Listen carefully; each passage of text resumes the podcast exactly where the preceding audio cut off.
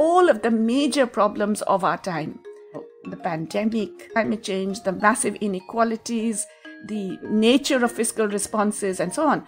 The most interesting answers come from the economists who are largely ignored by the mainstream and who are not taught to students in colleges and universities.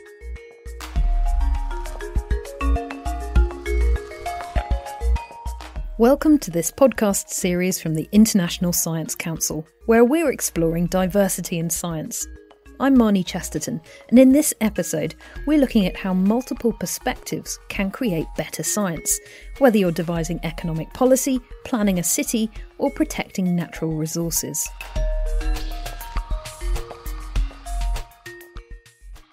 Science is a team effort, all the sciences face complex challenges which require diverse viewpoints, ideas, and thinkers. But how can we put these ideals into practice? As part of a recent project, the ISC has been examining what the post pandemic age means for economics, and diversity has been a key theme. According to Jayati Ghosh, Professor of Economics at the University of Massachusetts in Amherst in the US, it's a discipline that needs to be more open to change.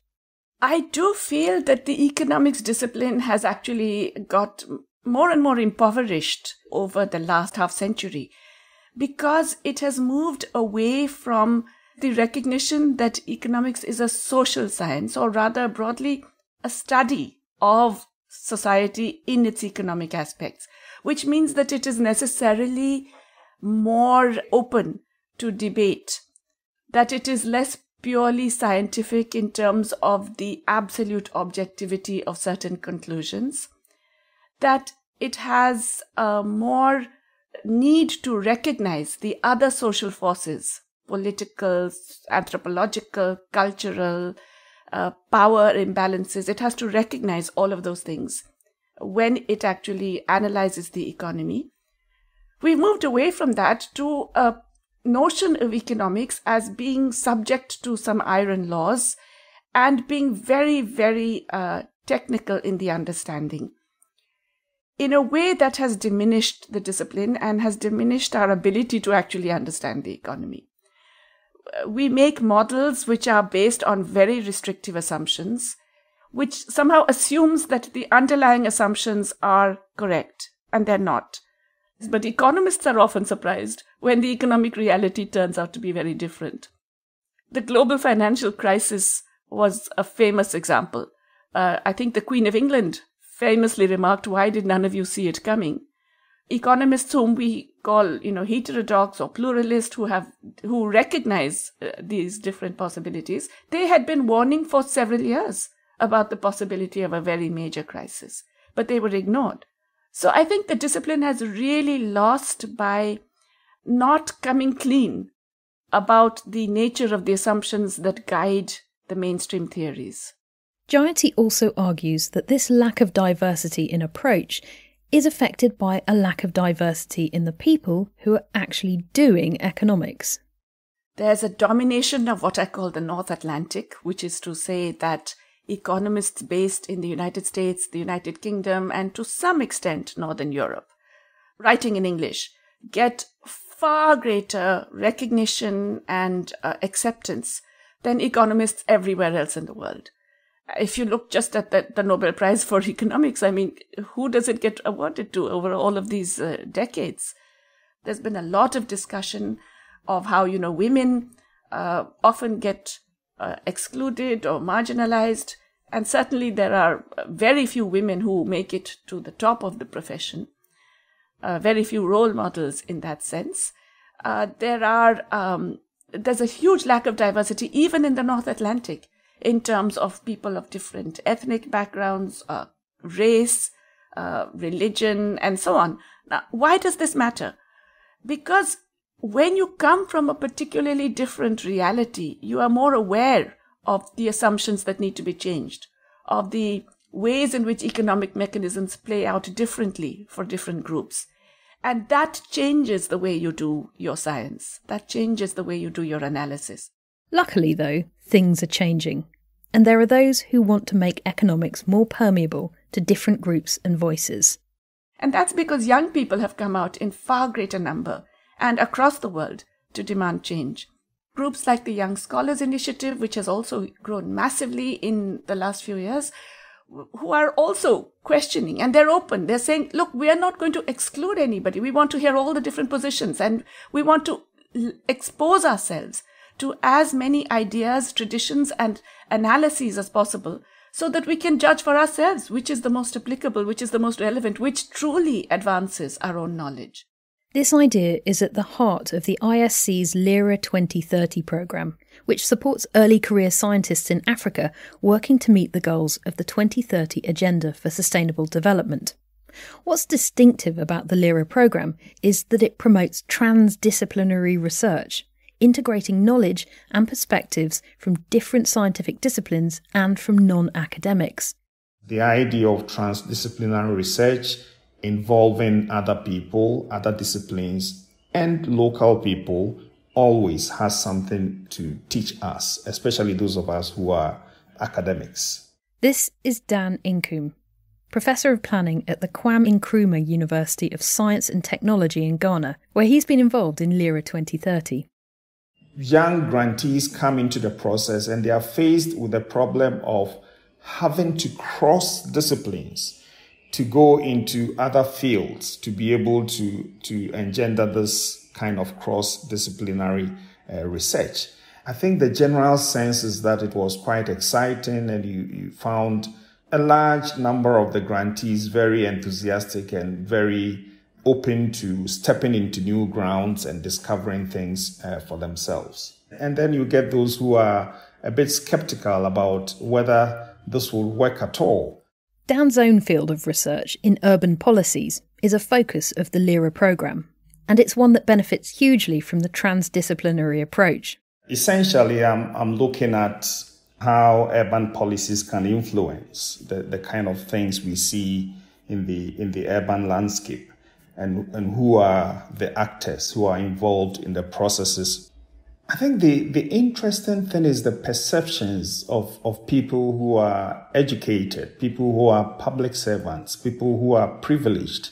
Sometimes people have the notion, and sometimes us academics as well, we, we have the notion that it's our prerogative or it's, it's our preserve, and that in quotes, ordinary people uh, do not know much about policy making, and as a result, it is the enlightened, the educated, the elite who will do the policy and later consult the people for their opinions. And that is sometimes shocking uh, because um, it tells you a lot about how people conceptualize the whole development process and the fact that there's a lot of exclusion uh, from that whole process. And I personally think from my experience that that is the reason why we see a lot of the issues that are unresolved in the urban landscape. The whole idea of uh, transdisciplinary research um, is to accept that one discipline, one um, let me say, kind of knowledge alone cannot respond to the complexity of urban uh, issues that we face, and that there needs to be collaboration, there needs to be interdisciplinary, cross disciplinary approach to resolving issues. Uh, and so once you uh, have that at the back of your mind, then um, the so called ordinary people uh, also have something to contribute. This more inclusive way of doing research, which values and utilises the contributions of so called ordinary people, is especially important when the outcomes of that research are going to impact those people. I think it's it's fundamental to have diverse perspectives and indigenous peoples have the long-term experience and the biocultural connections, intersections between biological and cultural diversity. And I think that academia uh, has a very important role to play in bringing these voices to the policy making, in supporting indigenous struggles. This is Simone Athayde, Associate Professor in Global and Sociocultural Studies at Florida International University. Simone is part of the ISC's community of World Social Science Fellows. In 2012, her team was approached by indigenous communities who were concerned about several new dams that were under construction in the Amazon. So a couple of different indigenous leaders uh, came to talk to, to me and to my colleagues to ask for support for their struggles and also to, to challenge some of these studies that did not take their knowledge into consideration. This led Simone and her colleagues to set up the Amazon Dams Network to promote transdisciplinary dialogue and coordinate research across Amazonian rivers, knowledge systems, and people. We realized that people were not talking to each other, researchers were not connecting their um, their topics, were not connecting their research, the research that existed were not properly communicated to you know to society and to different actors, and also that indigenous peoples were and local communities were largely invisible in this process of hydropower development. It was through working with indigenous communities to monitor the potential impacts of the dams that researchers were able to discover new things. So we were developing the questions for the monitoring with them.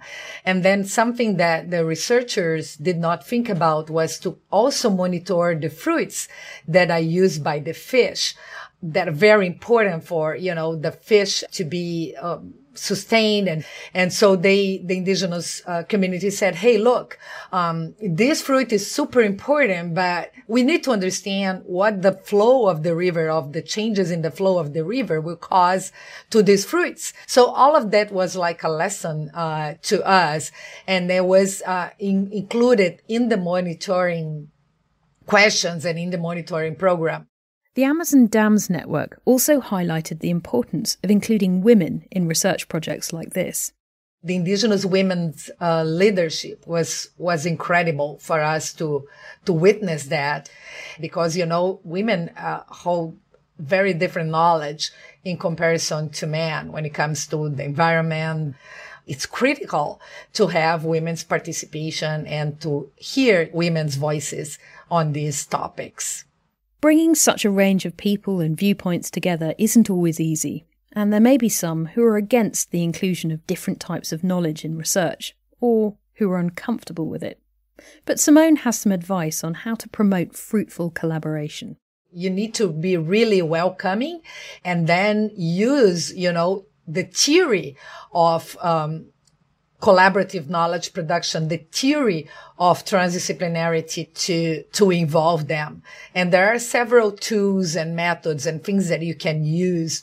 And one of them is to use bridging concepts. Um, for example, to ask questions about the values of rivers.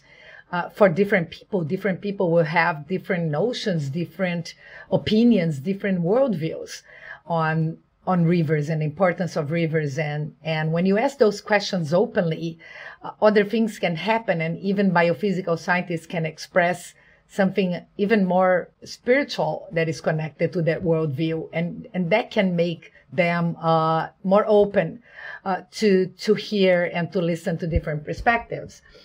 And then also setting the ground rules early in the process which is to be more tolerant and inclusive of different, different perspectives, help because when there is any intolerance, you can bring back or remind people of what is our mission here, which is really learn from each other and to be more open and tolerant. Simone, Dan, and Jayati's work show that knowledge is a shared journey, requiring input from diverse groups. We each come to science with our own perspectives and experiences, and only by harnessing those can we discover new things about the world, adapt to its challenges, and help science advance.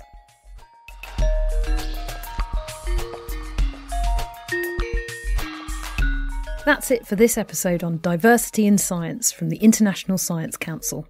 You can find out more about the LIRA 2030 programme and the other projects mentioned in this episode online at council.science. Next week, we'll be looking at improving gender diversity in science, including initiatives to give women a stronger voice in science organisations, and hearing from former President of Ireland, Mary Robinson, on why climate change is a man made problem in need of a feminist solution.